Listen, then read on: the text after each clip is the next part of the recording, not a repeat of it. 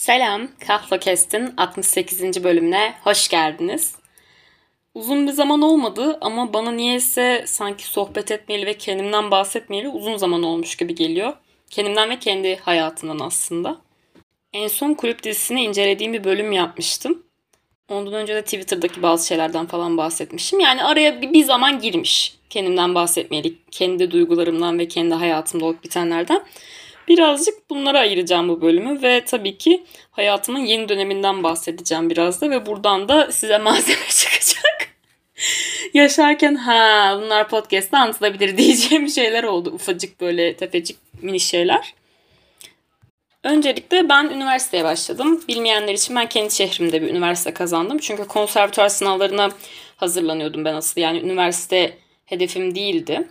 Ee, konservatuar sınavlarını kazanıp gitmekte hedefim. Kazanamadım. Dolayısıyla ailemin yanında kalıp öğrenciliğimi konservatuar sınavlarını bir yıl daha devam ederek burada sürdürmek istedim. Yani aslında konservatuar sınavlarına hazırlanırken aynı anda işte radyo, sinema, televizyon okuyup işte öğrenciliğimi devam ettirmek olay aslında. Üniversiteye başladım ben.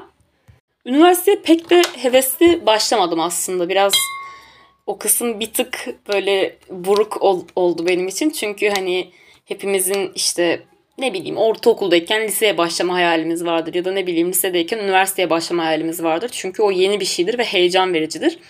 Özellikle tabii ki üniversiteye ayırıyorum burada. Çünkü üniversite liseden ve ortaokuldan vesaire çok farklı. Çünkü yetişkinsiniz ve ilk defa hayata adım adım giriş yapıyorsunuz. Gerçi yani literally giriş yapıyorsunuz gerçekten. Bu son zamanlarda o kadar net hissettiğim bir duygu ki. Yani son 6 aydır inanılmaz yoğun bir derecede büyüdüğümü ve hayata adım atmaya başladığımı hissediyorum ve bunun sancısını çekiyorum gibi bir yerden yaşıyorum. Yani sadece kötü şeyler oluyormuş gibi anlatıyorum da sürekli. Kötü şeyler olduğu için şikayet etmek için söylemiyorum ama bunlar benim için yeni deneyimler ve duygularım çok yüksekte yaşayan bir insan olarak buna karar kıldım kendimle alakalı. Bu duygusal iniş çıkışlar, hayat değişiklikleri ve yeni deneyimler benim için zorlayıcı olabiliyor bazen. Bunu da görmüş oldum. Üniversiteye başlayışım pek e, kendi hayal ettiğim gibi istekli bir şekilde olmadı. Çünkü şundan dolayı bunun birçok sebebi var. Birincisi e, ben zaten ailem ve ailem diyorum arkadaş ama ailem de yani bu aslında şey değil. Dil sürüşmesi olmadı birazcık. Şimdi arkadaşlarımız bizim seçilmiş ailemizdir falan ya. Yani arkadaşlarım, yakın arkadaşlarım ve sevgilim başka bir şehre taşınıp üniversiteye gidince ve hayatımdan e, fiili olarak hani çıkınca yani bir arama işte yanına gitme mesafesinde olmayınca istediğim zaman işler değişti birazcık ve hayatlarımızın da aslında yön değiştirmesi de beni biraz değiştirdi. Çünkü ortak paylaştığımız bir şeylerin olmaması beni korkutuyor. Çünkü bu insanlarla uzaklaşmaya sebep olduğunu düşündüğüm bir şey. Yani her ilişkide değil tabii ki. Ee, çok uzun süre görüşmeyip aynı şeyi koruyabildiğim insanlar var hayatımda. Böyle ilişkiler de var okey ama yine de bir şeylerin eskisi gibi olmayacak olmasını kabullenmekte zorlandım birazcık. Hala zorlanıyorum açıkçası. O yüzden bu ilk bir hafta biraz zorlu geçti diyebilirim. Yani gün aşırı ağlamak da geçti. Arada böyle ağlama krizleriyle işte ben eski hayatımı özledim. Ya da bu benim her yeniliğe geçiş sürecimde olan bir şey aslında. Şu an düşünüyorum da yani ortaokulda şehir değişikliği yaşayıp okul değiştirip bütün arkadaş çevrem, bütün sosyal ortamım değişince de aynı şeyi yaşamıştım. Ki o bir yıl sürmüştü o değişime adapte sürecim. Çünkü beklemediğim bir şeydi falan.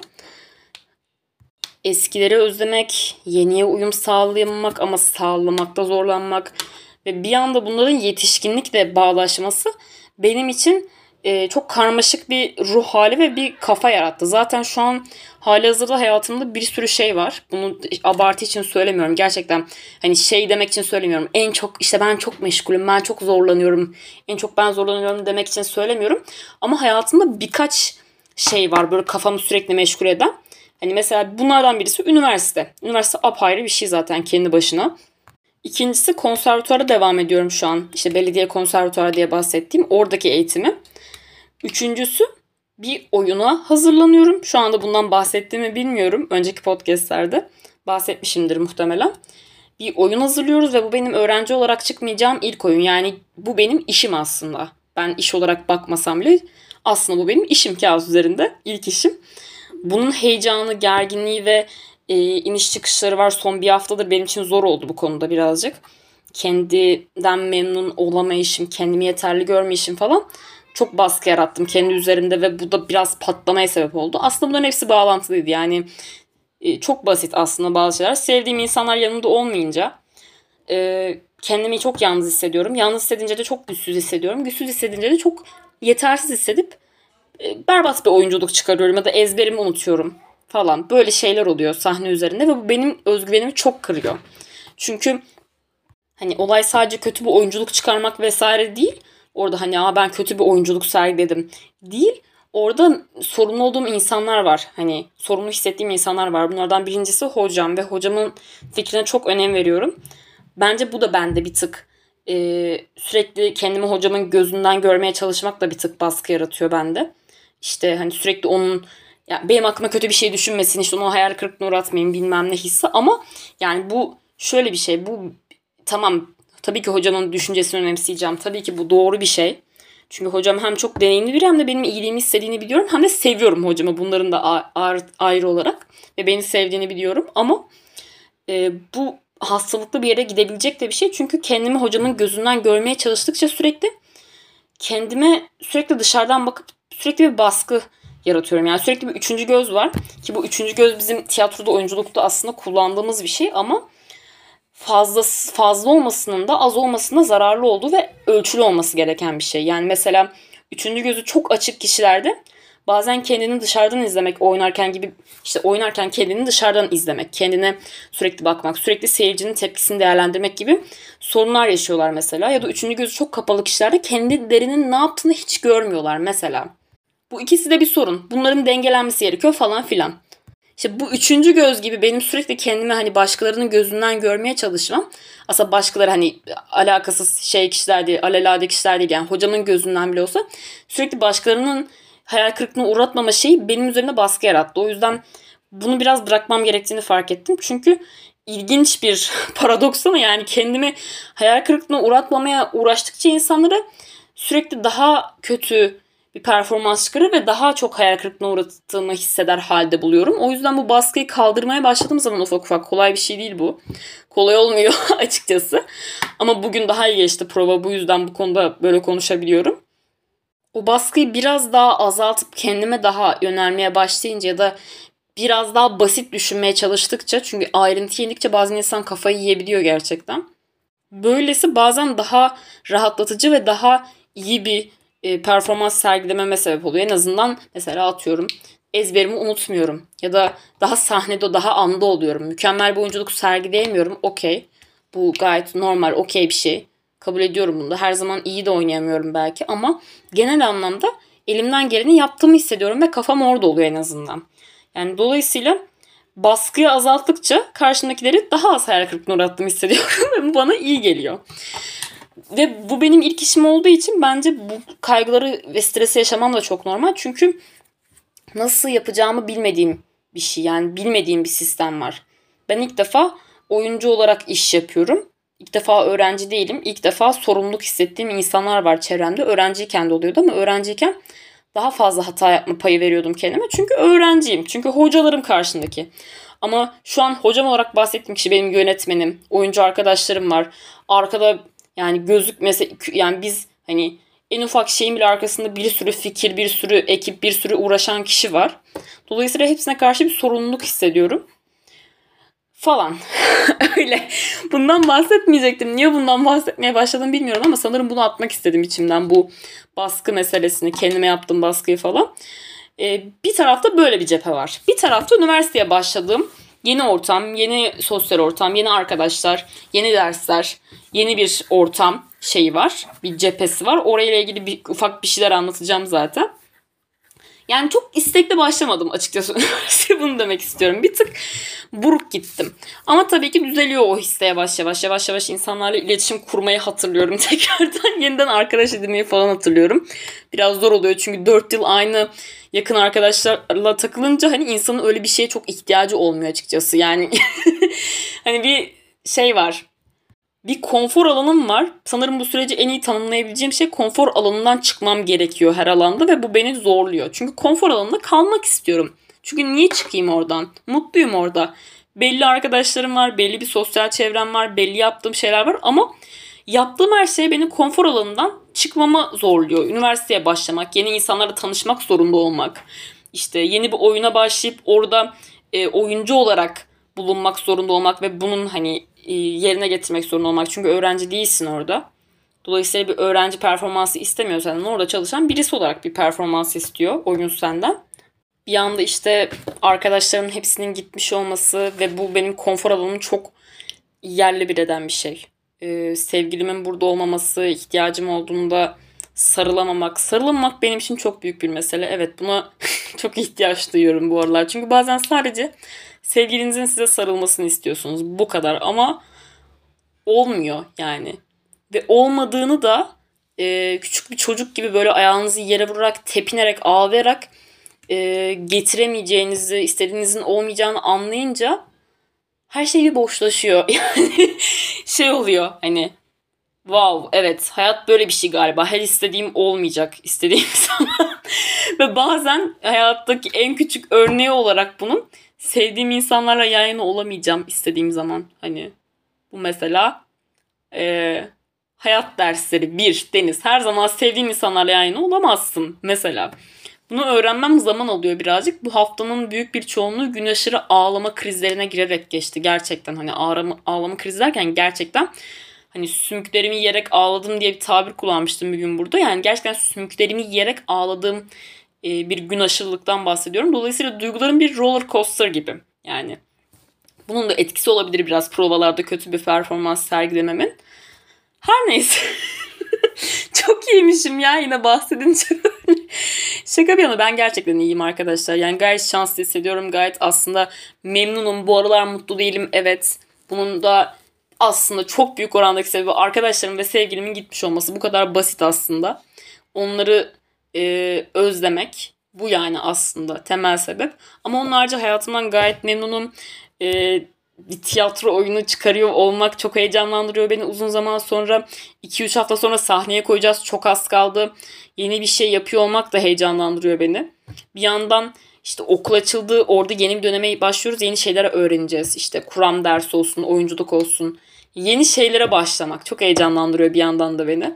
Çünkü kendimi daha çok geliştirmek bu yıl hedefim. Daha çok geliştirmek, daha çok çalışmak. Çünkü bu yıl benim için gerçekten ne bulursan kendine oradan tut sömür, geliştir yılı benim için. Çünkü üniversiteye başlamamın bir sebebi de bu aslında. Yani ben tek başına ben sadece tiyatro yapıp sadece tiyatro derslerine girip çıkıp ya da işte öyle bir şey istemiyorum hayatımda. Yani ben bir sürü şey yapmak istiyorum aynı anda. Podcast yapmak istiyorum. Medya alanında da çalışmak istiyorum. Oyunculuk da yapmak istiyorum. E, tiyatro yapmak istiyorum. Ya da ne bileyim yazarlık, yönetmenlik de yapmak istiyorum. Dolayısıyla hepsinin kesiştiği alanlar var. Dolayısıyla elimden geldiğince enerjim yettiğince gencim de zaten. Enerjim de var. Çok şükür sağlığım da yerinde. O zaman niye yapmayayım? Ailem de destekliyor beni. Bu da çok önemli bir faktör.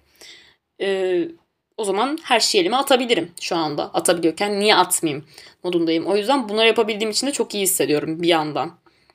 Özetle son zamanlarımı özetledim size. Şimdi birkaç tane bizim podcast'te konuşmaya alışık olduğumuz formatta küçük olaylar anlatmak istiyorum.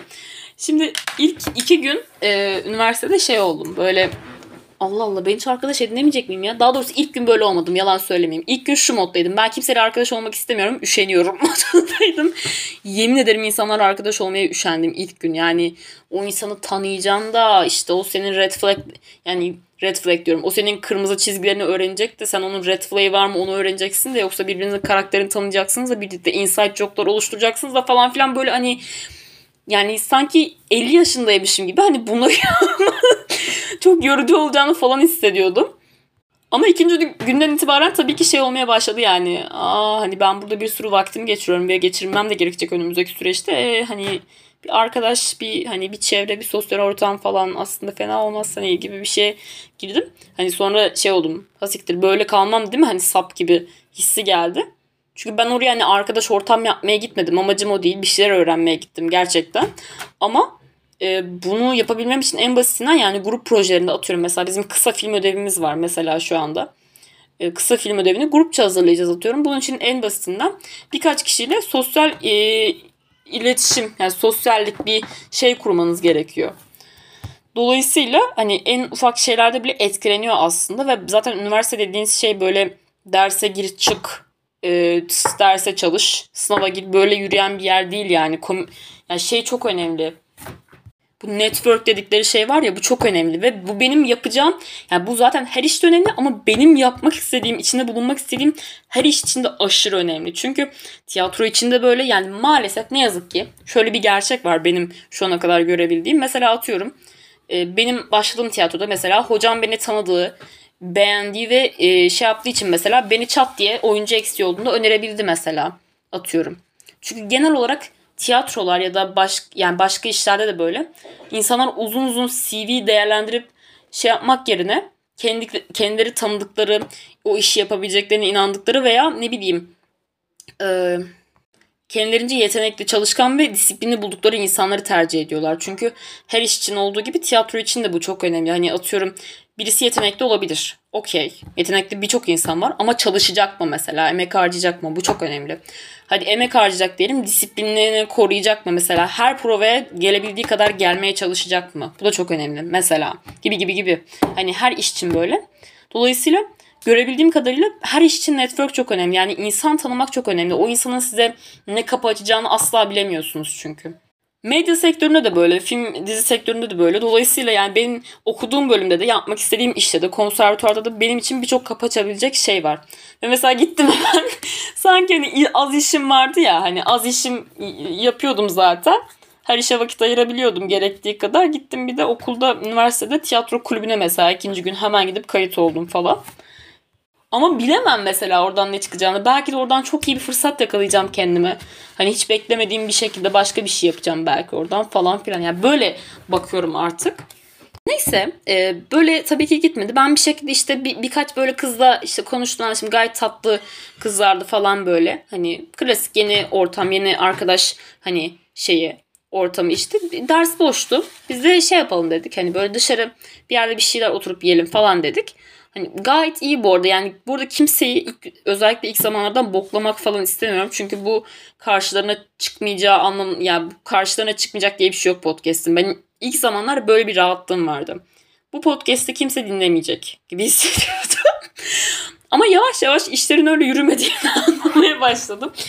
Ve özellikle de yani çevremdeki insanlara atıyorum ya bu insanlar iletişim fakültesinde okuyorlar. Radyo, sinema, televizyon okuyorlar. Dolayısıyla e, medya sektörüne gayet hakimler bir parça yani. Dolayısıyla hani podcast dinlemeyecekleri veya bu podcast'te hiçbir zaman karşılamayacak, karşılaşmayacakları hani meçhul. Emin değilim bundan asla da olamam. Ha bir gün karşılaşırlarsa da bunları onları boklamak için ya da kötü insanlar olduklarını düşündüğüm için yaptığımı söylemiyorum asla. Sadece bu benim nacizane bir eleştirim. Ben burada günlük hayatıma karşılaştım. E, tartışılmaya değer, konuşmaya değer bulduğum noktaları e, burada konuşuyorum kendi hayatımda anlatırken. Çünkü kendimden de çok fazla özel şey anlatıyorum aslında. Bunlar da benim hayatlarımın bir parçası. Ben de böyle şeyleri eleştiri açıp yorumluyorum. Çünkü her zaman günlük hayatta insanlarla böyle uzun uzun tartışıp e, şey yapmaya vaktiniz olmuyor. Ya öyle bir vaktiniz olmuyor, ortamınız olmuyor. Ya da ben mesela yeni tanıştığım insanla atıyorum bunun e, tartışmasına girmek istemem. Hani çünkü o beni tanımıyor, ben onu tanımıyorum. Hani birbirimizi ya benim mizacımı bilmiyor mesela kırmak istemiyorum karşındakini falan. Her neyse işte. Özetle birçok sebep var. Yani bunu üzerinize eğer bir gün dinlerseniz kişisel alınmayın sizden bahsediyorsam eğer. Sevgili okul arkadaşlarım. Çünkü belki de çok iyi insanlarsınız. Belki de çok iyi arkadaş olacağız. Ben bunu hani dinleyip de benim hakkımda böyle böyle demiş tribe girin istemiyorum açıkçası kimse de. Yani giren de girsin bu arada ya umurumda değil. Bana ne yani bu kadar da öf niye ben bu kadar açıklama yapıyorum ya. Neler dedim ben buradaki bir sürü kişiye. Neyse çok da umurumdaydı. Bahsediyorum. ee, bir tane arkadaş şey dedim. Bir konu konuşuyordu denize girmekten. İşte yeni taşınan arkadaşlar işte denize nereden girebilirler falan. Bunu bir um, sohbeti dönüyordu. Ee, bir kız şey dedi. Bu arada kız çok tatlı birisi. Bu dediği şeyden bağımsız. Onu da söyleyeyim bir gün dinlerse diye. Gayet tatlı bir insan. iyi bir insan tanıdığım kadarıyla.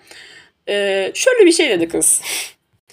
Önce dedi ki e, ya işte ama şurada işte girme işte orada hani Kürtler falan böyle gibi bir şey dedi. Sonra hani hemen orada bir sanırım yanlış ifade ettiğini hissetti kendine. Hemen bir şey yaptı. Revize etmeye gitti. Dedik yani ya Kürtler de değil de hani böyle Suriyeliler falan hani gibi bir şey hani böyle bir şeyler demeye başlıyor. Yani özetle orada hani, yani Kürtlerden, Suriyelilerden artık kimlerden bahsediyorsa rahatsız olduğuyla ilgili bir şeyler söylüyorduk. Ve hatta birisi gruptan şey dedi. Ben bu arada kulak hani telefona bakıyordum o sırada ben böyle şey dinliyorum hani arkadan dinliyorum. Hani muhabbete dahil değilim o sırada.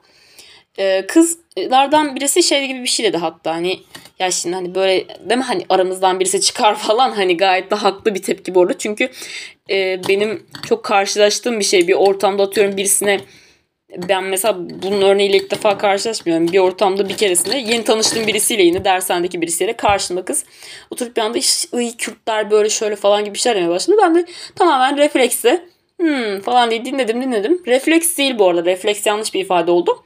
Ee, tamamen planlı ve bilinçli bir şekilde dinledim dinledim kızı. Sonra şöyle yaptım. Ben Kürdüm bu arada dedim anne tarafından. Kızım böyle kaldı karşımda tamam mı? Bu ta hani iki yıl önceki olay. Anlatmışımdır belki burada.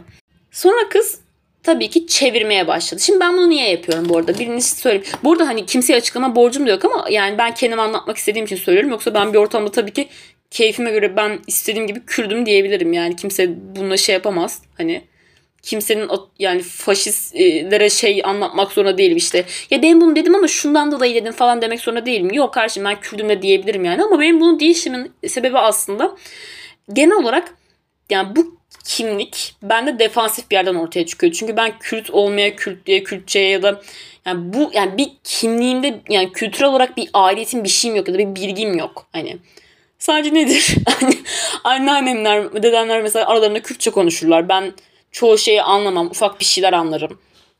Falan filan budur yani. Hani max hakimiyetim. Ama e, bunu bir ortamda bana söylemek hani dürtüsü hissettiren şey karşımdakinin e, cahilliği ya da aptallığı oluyor. Yani şimdi bir insan hani aptal olabilir dümdüz.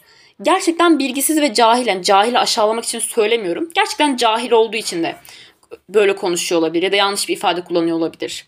Ki bu zaten şey örneği çok daha apayrı bir örnek. İşte ıy Kürtler şöyle böyle falan. Hani bu yeni anlatacağım olaydan daha bağımsız yorumluyorum şu anda bunu. Benim bunu belirtişimdeki sebep aslında çok basit bir yere dayanıyor. Karşımdaki aptalca şeyler söyleyen kişiyi mahcup etmek. Yani ona aslında şey yapmak hani ben buradayım yüzüme söyle bir tarafın yiyorsa demek. Ve ben şu ana kadar hiçbir insanın şunu yapabilecek şeyinle de karşılaşmadım. Yani o kadar yürek yok hiçbirinde ya da hiçbiri o kadar fikrine güvenerek söylemiyor. Yani saçma sapan bir şey söylüyor o sırada. Hani ne dediğinin farkında bile değil ya da. Ya da gerçekten yürek yok hiçbirinde. Hiçbiri çıkıp da bana evet ben ırkçıyım ve aynı şekilde düşünüyorum. Kürtler bok gibi dağıtıyorum bilmem falan diyemedi yani bugüne kadar karşıma hepsi bir tarafından kıvırdı. Mesela bu anlattığım dershanedeki kız örneğinde de kız bana işte şey falan dedi. Ya işte ama e, ben öyle demedim aslında şöyle böyle, yani çevirmeye çalışıyor saçmalıyor falan. İşte benim eski sevgilim de Kürt düzenler. bu da şey bu da şey arkadaşlar benim gay arkadaşlarım da var. Eski sevgilinizin Kürt olması arkadaşlar sizi ırkçılıktan azade yapmıyor yani. Lütfen kendinize gelin. Benim eski sevgilim de Kürttü. Aa tebrikler sana yani. Sen ne kadar yüce bir insansın. Aptal ya neyse yine sinirlendim o kıza. Neyse sonra arkasından da gelen şey şu bakın diye paralellikleri anlatacağım bu olaylar arasındaki. Ee, arkasından gelen tepki de şuydu kızda. Ama sen zaten Kürt gibi gözükmüyorsun. Yani bunu demek istediği şey de şu. E sen zaten beyaz gözüküyorsun hani çok esmer gözükmüyorsun o yüzden problem değil yani. Ee, şimdi burada da apayrı bir şey giriyoruz. Hani ırklarla ilgili şeyden çıkıp renk ırkçılığına hani var mı? Çünkü siyah olmak ya da esmer olmak kötü bir şey ya hani tırnak içinde. Yani demek istiyor ki sen fazla e, esmer olmadığın için problem yok benim için. Hani sen bir parça daha işte buğday tenli artık ne dersen de ya da kafasındaki Kürt e, tipi nasıl bir şeyse hani çok esmer olmalı da şöyle olmalı böyle olmalı ki es çok esmer de olabilir. Bir insanda bunda bir problem yok. Yani buna problemi varsa ırkçısın zaten dümdüz. Hani ben kafasındaki makul e, tipe uyduğum için hani kısmen beyaz gözüktüğüm için hani onun için problem değilmiş hanımefendi için geri zekalı. yani neresinden tutsun elinde kalan bir mevzu. Şimdi buradan yeni hani güncel mevzuya bağlanacağım. Şimdi bu kızı bu arada o önceki kızı anlattığım gibi rostlamayacağım. Hani çünkü aynı tavrı, aynı niyeti görmedim yani karşı taraftan. O yüzden ben de hani insanları boklamak için anlatmıyorum burada bir şeyleri. Sadece tartışmayı açmak ve o sırada eğer söyleyemediysem, içinde bir şeyler kaldıysa buradan fikrimi anlatmak amacıyla anlatıyorum. Neyse ee, kız hani böyle dedi sonra birisi de işte hani ya öyle zaten hani öyle şey yapma hani aramızdan biri falan da çıkabilir gibi bir şey dedi. Ben de sonra döndüm. Dedim ki ben Kürdüm dedim. Sonra kız aşırı mahcup oldu. Dedi ki ya dedi ben gerçekten öyle demek istemedim. Kendimi yanlış ifade ettim şöyle böyle falan. Ger olabilir. Gerçekten yanlış ifade etmiş olabilir kendini. Yani bu hani o sırada yanlış bir ifade kullandı. Okey.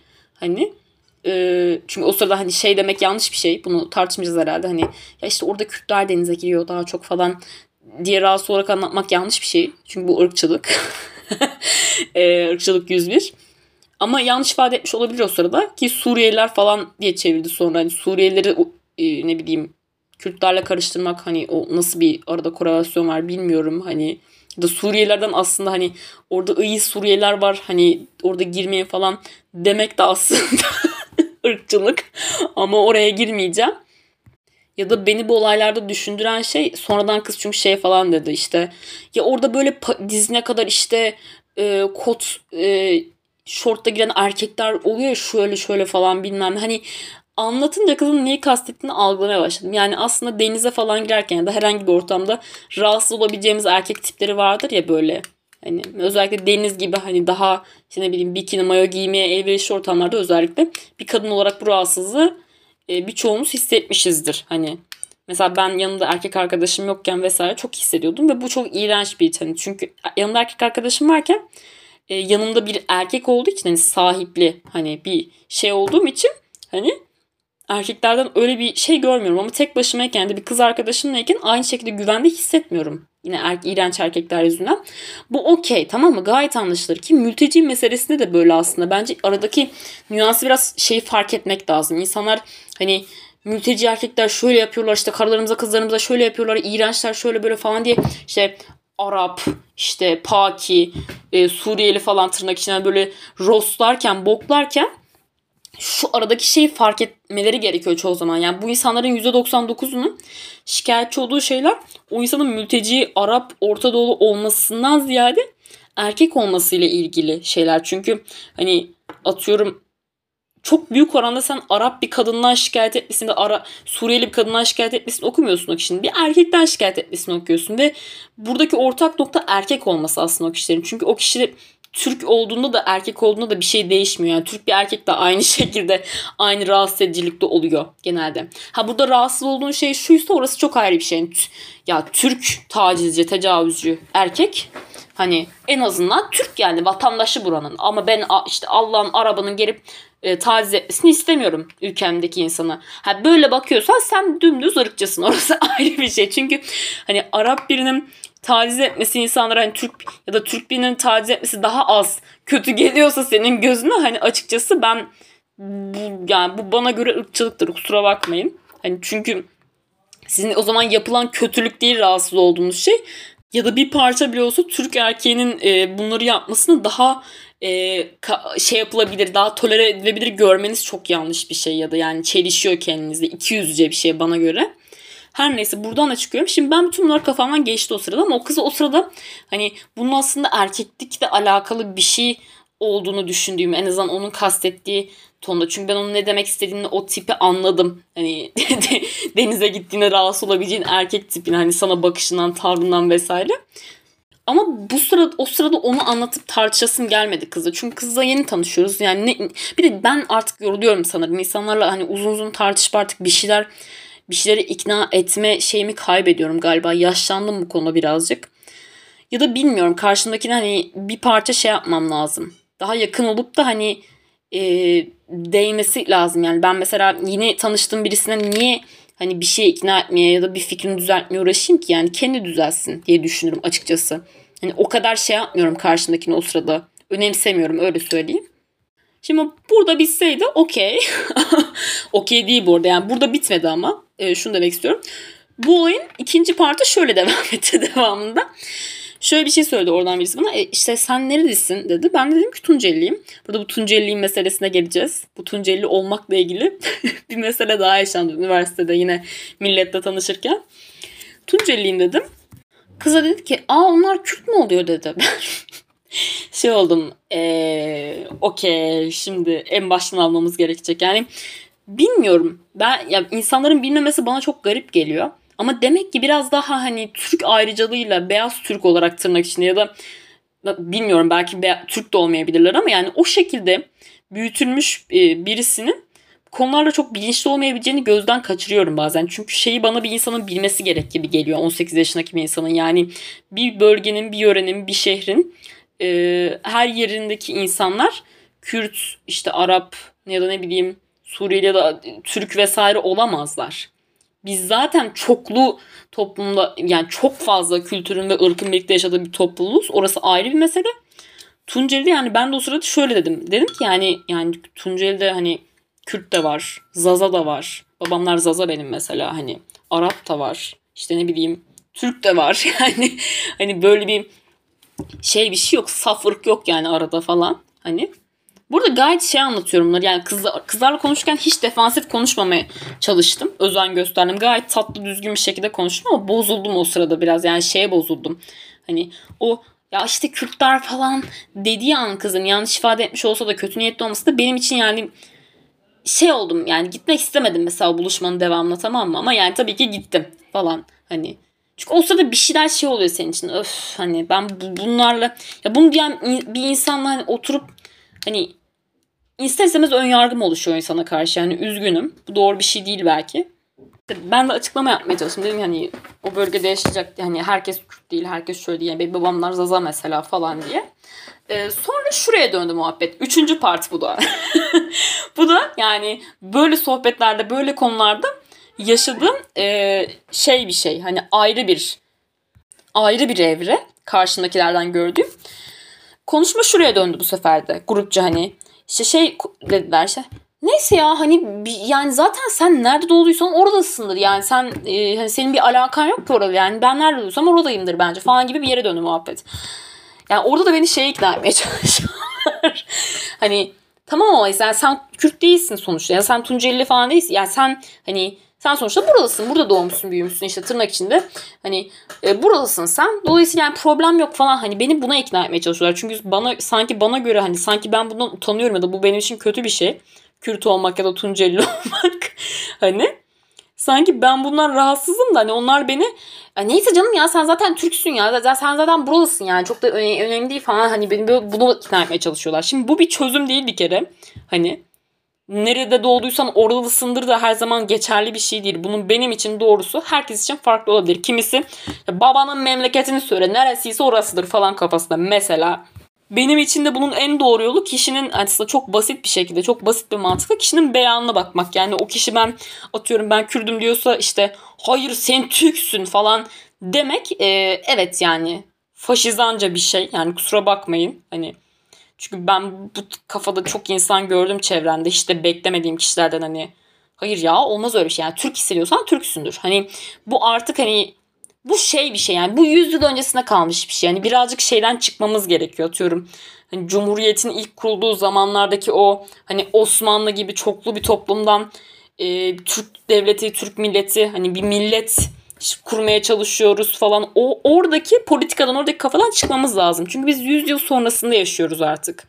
Aynı dönem değil, aynı şartlar değil ya da aynı o dönemdeki gibi milliyetçilik yükselişte millet devletleri kurulmaya başlanıyor falan değil yani. Artık çok daha farklı dünyada çok daha farklı bir dünyada yaşıyoruz. Dolayısıyla bir insan yani şu gibi bir şey. Bir insan ben biseksüelim dediğimde e, hayır sen öyle zannediyorsun heterosun demek ne kadar hadsizceyse bir insan ben Kürdüm ya da ben Arabım ya da ben şöyleyim dediğinde ya ama sen e, şeysin zaten sen işte İstanbul'da doğmuşsun, İzmir'de doğmuşsun ya da işte şurada doğmuşsun, burada doğmuşsun. Sen zaten yani orada yaşamamışsın. Sen işte hani şeysin zaten yani sen Türksün zaten. Hani sağ ol kanka beni Türk diye kabul ettiğin için. Okey yani.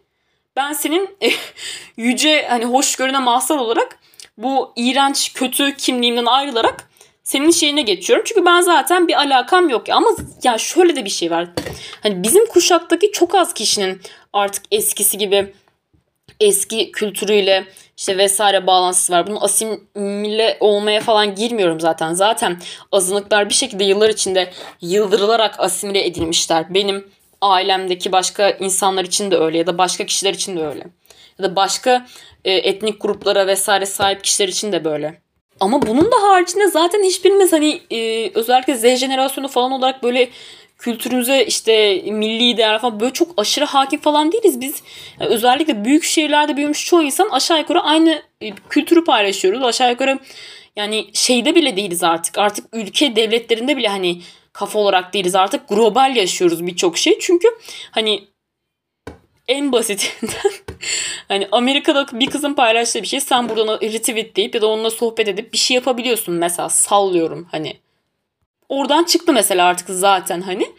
Bunun da haricinde yani ben e, şunu da hani şöyle iddia ediyor olabilirim. Evet benim bir alakam olmayabilir. Kürtçe bilmiyor ya da şöyle olmuyor olabilirim ama ben Kürdüm kardeşim. Hani sen beni niye hani Türklükte yıkamaya çalışıyorsun ki? Hani şey hani böyle e, beni hani kamufle etmeye çalışıyorsun ki ben kötü bir şeymişim, kötü bir varlıkmışım gibi. Gibi gibi yani böyle bazı durumlar yani bu şeylerin genelde ilk aşaması hani sen e, ben şöyleyim bu arada sen laf ediyorsun ama hani diye bir şey söyleyince karşıdakinin e, çevirmeye, kıvırmaya çalışması tabiri caizse ve utanması, çekinmesi ya da vesaire herkes için değişebiliyor bu tepki. Hani kimisi e, ha falan deyip çok da şey yapmadan devam edebiliyor. Kimisi utanıyor falan ki bence utanılması gereken bir şey. Ben de yani karşımdaki ben de atıyorum birisine sallıyorum mesela kime yani kimle ilgili sallıyorum mesela hani Ermeni şeyi vardır ya bizim Türkiye'lerde biraz hani Ermeni düşmanlı bir arada böyle bir garip bir şey tarihsel bir şey muhtemelen de yani her neyse ee, ben işte Ermeniler de şöyle böyle falan de, dediğimi düşün mesela karşımdaki insanlar ben Ermeniyim bu arada dese hani olması gereken tepki nedir? Yani benim en azından böyle bir şey dediğimi hadi düşünelim. Hani böyle bir şey dediğim nokta vereceğim tepki götüme götüme kaçmaktır. Yani altıma sıçmaktır utançtan. Dolayısıyla hani karşıdakinin verdiği tepki utançtır, ilk tepkidir. Sonra ikinci aşama şu oluyor. E, açıklama kısmı işte hani tamam o da gayet okey. Üçüncü aşamada karşındakini inkar oluyor. Karşıdakini kurtarma çabası oluyor tırnak içinde. Yani ben aslında sana demedim. Çünkü sen hani sen beyazsın zaten. Hani sen Türk gibi gözüküyorsun zaten aşağı yukarı. Ya da sen hani sen orada değilsin ki sen orada doğmamışsın, o kültürle büyümemişsin. Sen hani sen de sen de bizdensin ya. Sen öyle değilsin falan. Böyle bir şey oluyor. Ama bu bir çözüm değil arkadaşlar. Bu özrünüz kabahat yani kabahatinizden beter demek. Bu bir özür de değil ayrıca bu. Yani bildiğin karşıdakini o anlık şey yapmak yani bildiğin asimile etmeye çalışıyorsun karşıdakini. Diyorsun ki yok yok sen orada sen Türksün yani sen şeysi sen beyazsın zaten sende bir sıkıntı yok falan. Yani.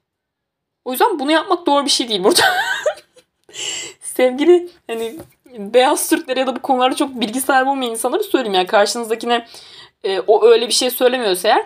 Neyse ya zaten sen de Türksün yani. Burada, sonuçta buranın vatandaşısın. Türksün sen de. Ya da sen işte burada büyümüşsün. Türksün zaten. Sen hani sen Kürt, Arap ya da işte Alevi ya da şöyle böyle falan değilsin zaten falan. Sen de bizdensin yani falan demeniz e, o kişiye iyi, iyi niyetli yaklaştığınızı hissettirmiyor o kişiye. Aksine çok kaba ve çok ayıp bir şey. Karşıdakine sen böylesin diye dayatmak. Çünkü bir zahmet kendi gerçekliğine o karar versin. Yani cinsel yönelim mevzusunda da aynısından bahsediyordum. Bu konuda da öyle bence. Yani bir kişinin kendini e, hangi kimliğe, hangi etnik kimliğe falan ait hissettiğini hani bir zahmet size sormadan şey yapma hakkı olsun. Hani söyleme hakkı olsun. Bununla ilgili ikinci meseleye geleceğim. Şimdi şöyle bir şey oldu. Bir çarşamba günü biz bir, bir ders boştu yine. Toplu tanışma yaptık böyle bayağı bir işte 30 kişi falan. Büyük bir çember oluşturduk. Çimlere oturduk tanışıyoruz falan böyle gayet. Burada da gayet tatlı bir ortam vardı. Burada gayet tatlı insanlarla tatlı sohbetler de oldu falan. Annem hapşırdı arkadan ve bunu kesemeyeceğim. Üzgünüm. Hatta bir arkadaş işte kendini tanıtırken böyle işte babam İslamcı bu arada falan dedi. Bunun üzerine bayağı güldük, eğlendik, konuştuk falan işte. Ya iyi adam aslında ama şöyle böyle falan böyle komik anlar da yaşandı yani. İşte nerede olduğumuzu falan söylüyoruz. işte ismimizi söylüyoruz bilmem bilmem ne.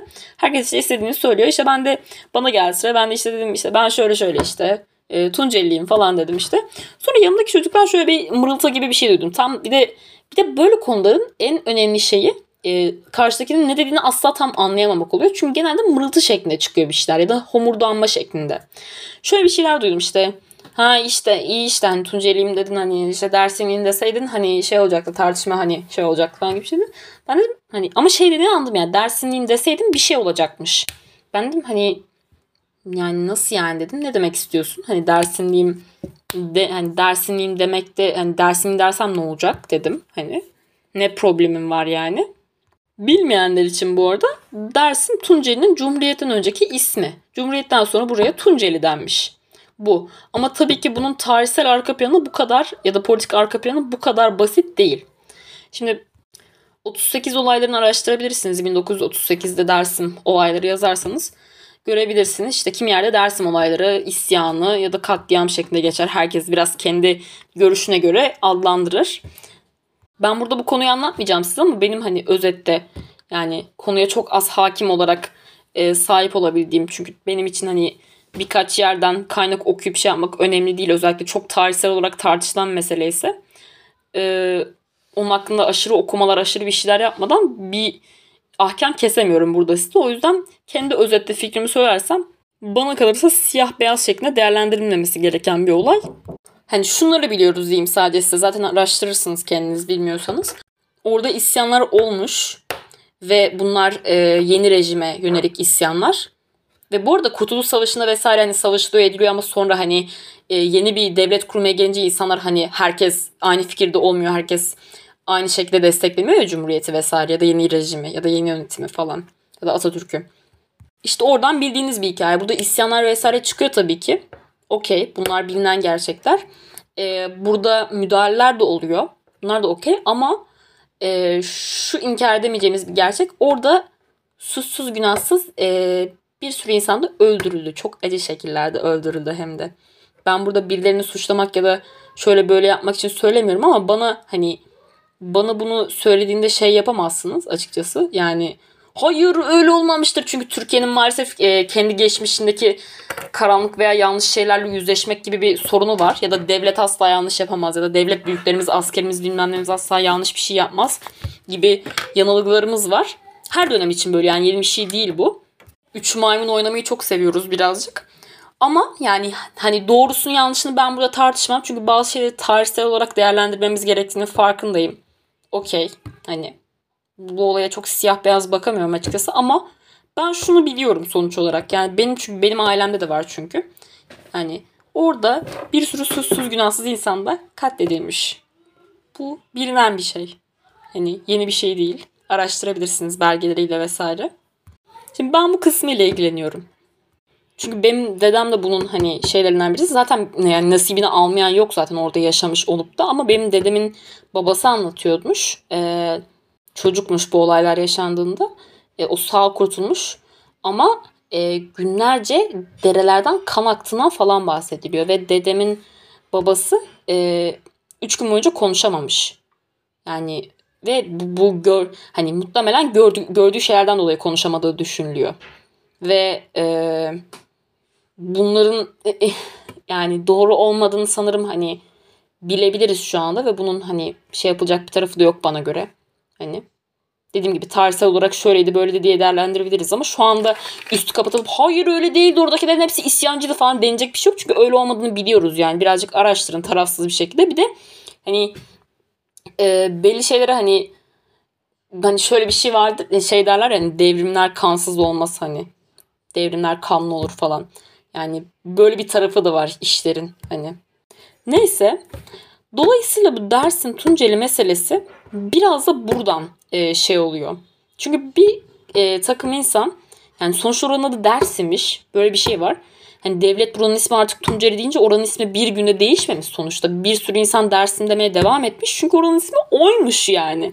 Hani size de tepeden bir isim indirseler bugün ve deseler ki atıyorum işte İstanbul'un adı artık İstanbul değil. Ee, ne bileyim Kahramanmaraş deseler hemen adapte olamazsınız bir günde değil mi? Mesela ya da yıllar içinde ya da bu kadar olay bu kadar acı yaşansa siz de herhalde bir günde gelen ismi tepeden gelen ismi kabul etmezdiniz. İşte yıllar içinde değişime uğramış ve ben de zaten bu, bu travmayı birinci elden şahitlik etmediğim, uzaktan şahitlik ettiğim için ve bu döneme de şahit olmadığım için tabii ki Tunceli diyorum gayet normal bir şekilde. Bunu da diyebilirim. Dersin de diyebilirim. Kimse bana karışamaz bu konuda. Kimsenin haddine değil özellikle oralı olmayan birisinin gelip de kenardan he işte aferin Tunceli diyeceksin dersin demeyeceksin falan demek asla haddine değil. Hadsizlik bu yani. Öyle bir kimsenin öyle bir hakkı yok. Ama bazı insanlar da politik olarak dersin demeyi tercih etmişler. Çünkü orada yapılan şeyi yanlış olduğunu ve bu travmayı nesilden nesile aldıklarını hani gördükleri için bu konuda politik olarak bilinçli bir şekilde Tunceli değil dersin demeyi tercih etmişler. Ki bu da gayet okey bir şey. Hani dersin dedi diye yani o insanlar şey olmuyor. Vay işte Cumhuriyet düşmanı vatan haini böyle ve hani ben orada dersin deseydim orada beni hani neyle suçlayacaktı bilmiyorum artık hani. Niye böyle bir yarası var onu da bilmiyorum.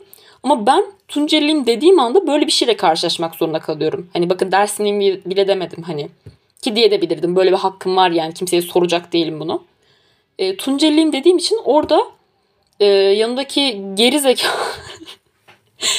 kimseye kötü bir şey demeyeceğim. Herkes çok tatlı insanlardır dedikten sonra ya üzgünüm orada dediği şey geri zekalıcıydı. Bugün bunu dinlersen eğer yani tartışma fırsatımız olursa senin şahsına bir şey demiyorum. Çok iyi bir insansın belki de. herkese herkese bol keseden çok iyi bir insan. Çok tatlı falan. Neyse şaka bir yana. Orada bana yani hadsizce e, bir anda Tunceliyim dedim diye ha iyi işte Tunceliyim dedin hani dersimiyim deseydin problem çıkardı falan dediği için yani bildiğin kaş yani durduk yere hani yarası var gocunuyor hani mesela. Ve ben bir şey yapmasam bile mutlaka bir şeyler benim önüme düşüyor atıyorum. Bu yani bir hafta içinde iki tane minicik olsa mesela kendi kimliğimle ilgili olay yaşadım hani ve bu çok e, ilginç yani bu deneyimleri yaşamak. Çünkü hani kucağıma düşüyor bunlar anladınız mı? Hani ben bir şey yapmıyorum atıyorum. Konuşuyoruz. Herkes nerede olduğunu soruyor. Tunceliyim diyorum mesela. Yandan bir tanesi Hanzo çıkıp şey diyor işte. He iyi hani Dersimliyim demedim falan. Hani dersin ne demek biliyor musun? Hani dersinliyim des, deseydim ne olacaktı? Hani ne problemi var falan gibi bir şey dedim. İşte sonra da dedim ki burada gayet hani saldırgan olmamaya çalışıyorum. Ama tabii ki tavrım net ve sert. Çünkü karşımdan bir tane e, şey parazit atlıyor bana ve e, garip hadsizce şeyler söylüyor. Durduk yere. Durduk yere olması beni çok sinirlendiriyor bunun. Çünkü bunun tartışması falan açılmamış. Bana durduk yere böyle bir şey söylüyor. Ve ben yine tepkimi hani şey tutmaya çalışıyorum. Hani defansif hani böyle sert olmamaya çalışıyorum. Dedim ki yani dersin ne demek biliyor musun? Hani dersim Tunceli'nin Cumhuriyet öncesi adı. Hani Cumhuriyet'ten sonra, Cumhuriyet kurulduktan sonra oraya Tunceli denmiş falan diye böyle açıklama başlamıştım. Tam bu şey olamadan etraftaki bazı arkadaşlar hani ya tamam tamam arkadaşlar hani falan diye beni susturmaya giriştiler. Tamam arkadaşlar hani gerginlik olmasın şey yapmayalım hani siyasete girmeyelim hani hani gelmeyelim ortama falan. Kendilerince bir noktada haklılar tamam mı? Çünkü ortam gerilmesini isteyebilirsin. Yeni tanışıyoruz ve politik şeyler konuşmak istemeyebilirsin. Gayet normal ki benim kişisel olarak politika konuşmak, politik şeylerden bahsetmek benim için bir sosyalleşme biçimi zaten. Çünkü o arkadaşım benim için nerede olacağını çok önemli bir yere koyuyor. Yani o insana aynı politik görüşleri tar yani paylaşmak ya da tartışabilmek bir şeyleri e, belli bir yerde. Yani şey tartışmamak hani mesela derisin demeyeceksin bundan bahsetmiyorum. Belli politik konularda konuşabilmek veya e, belli temelde bazı aynı görüşleri paylaşmak benim için bir önemli bir arkadaşlıkla. Dolayısıyla bunlar benim için önemli ama oradaki insanların gayet iyi anlıyorum. Orada ortamı germek istememelerini ama anlayamadığım şey şu. Çocuk bana hani durduk yere laf attığında işte hani öyle demediğin iyi oldu tartışırdık yoksa falan diye laf attığında çocuk bana durduk yere sataştığında e, hiçbir şey dememesi kimsenin ama benim hani sen hani ne demek biliyor musun? Hani neyden bahsettiğini farkında mısın? Şöyle şöyle falan diye açıklama yapmaya kalkınca sanki ortamı geren veya şey yapan hani sanki meseleyi çıkaran benmişim gibi ya neyse neyse politika konuşmayalım şey yapalım ortamı germeyelim falan diye beni susturmaya çalışmaları hani ilginç geldi bana. Çünkü o benim gergin halim değildi yani gergin halimi görseler demek ki yani gergin halim demek ki görmemeliler. Çünkü benim hani gerçekten öfkelendiğim ve gerçekten çok defansif bir şekilde çok saldırgan bir şekilde eee kendimi açıklamaya, savunmaya giriştiğim ya da karşımdakinin direkt ağzına sıçmaya giriştiğim durumlar olabiliyor böyle konularda. Gayet de haklı olduğumu düşünüyorum. Yani kimseden de çekinecek değilim bu konuda. Ama bu kadar küçük bir şeyde bile bu kadar hani ya tamam tamam sakin ol falan diye tepki almak biraz şey yaptı beni. Ya arkadaşlar ben sakinim zaten. Benim sakin olmaya ya benim sakin olan halim yani. Siz o zaman beni hiç görmemelisiniz yani tartışma yaşanırken. Böyle aptalca bir tartışma falan yaşanırken. oldum. Bu da iki tane yaşadım. minik olaydı. Minik böyle e, kimliksel şeyler üzerine e, Türkiye'den bazı deneyimler. Küçük ufacık böyle. Bu arada aynı anda Dear White People diye bir diziye başladım. Dear White People çok güzel bir dizi orası ayrı. Çok eğlenceli, çok keyifli bir dizi.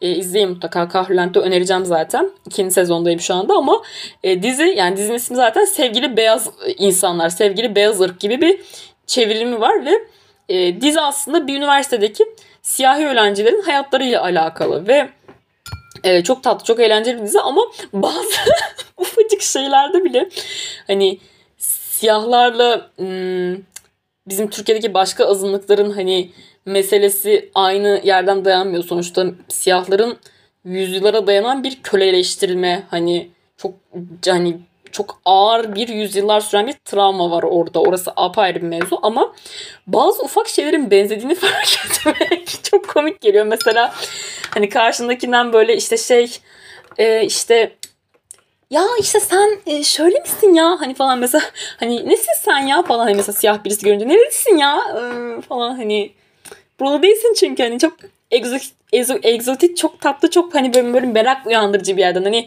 karşıdakini peluş hayvan gibi görme gibi bir yerden böyle saçma sapan bir tavır mesela.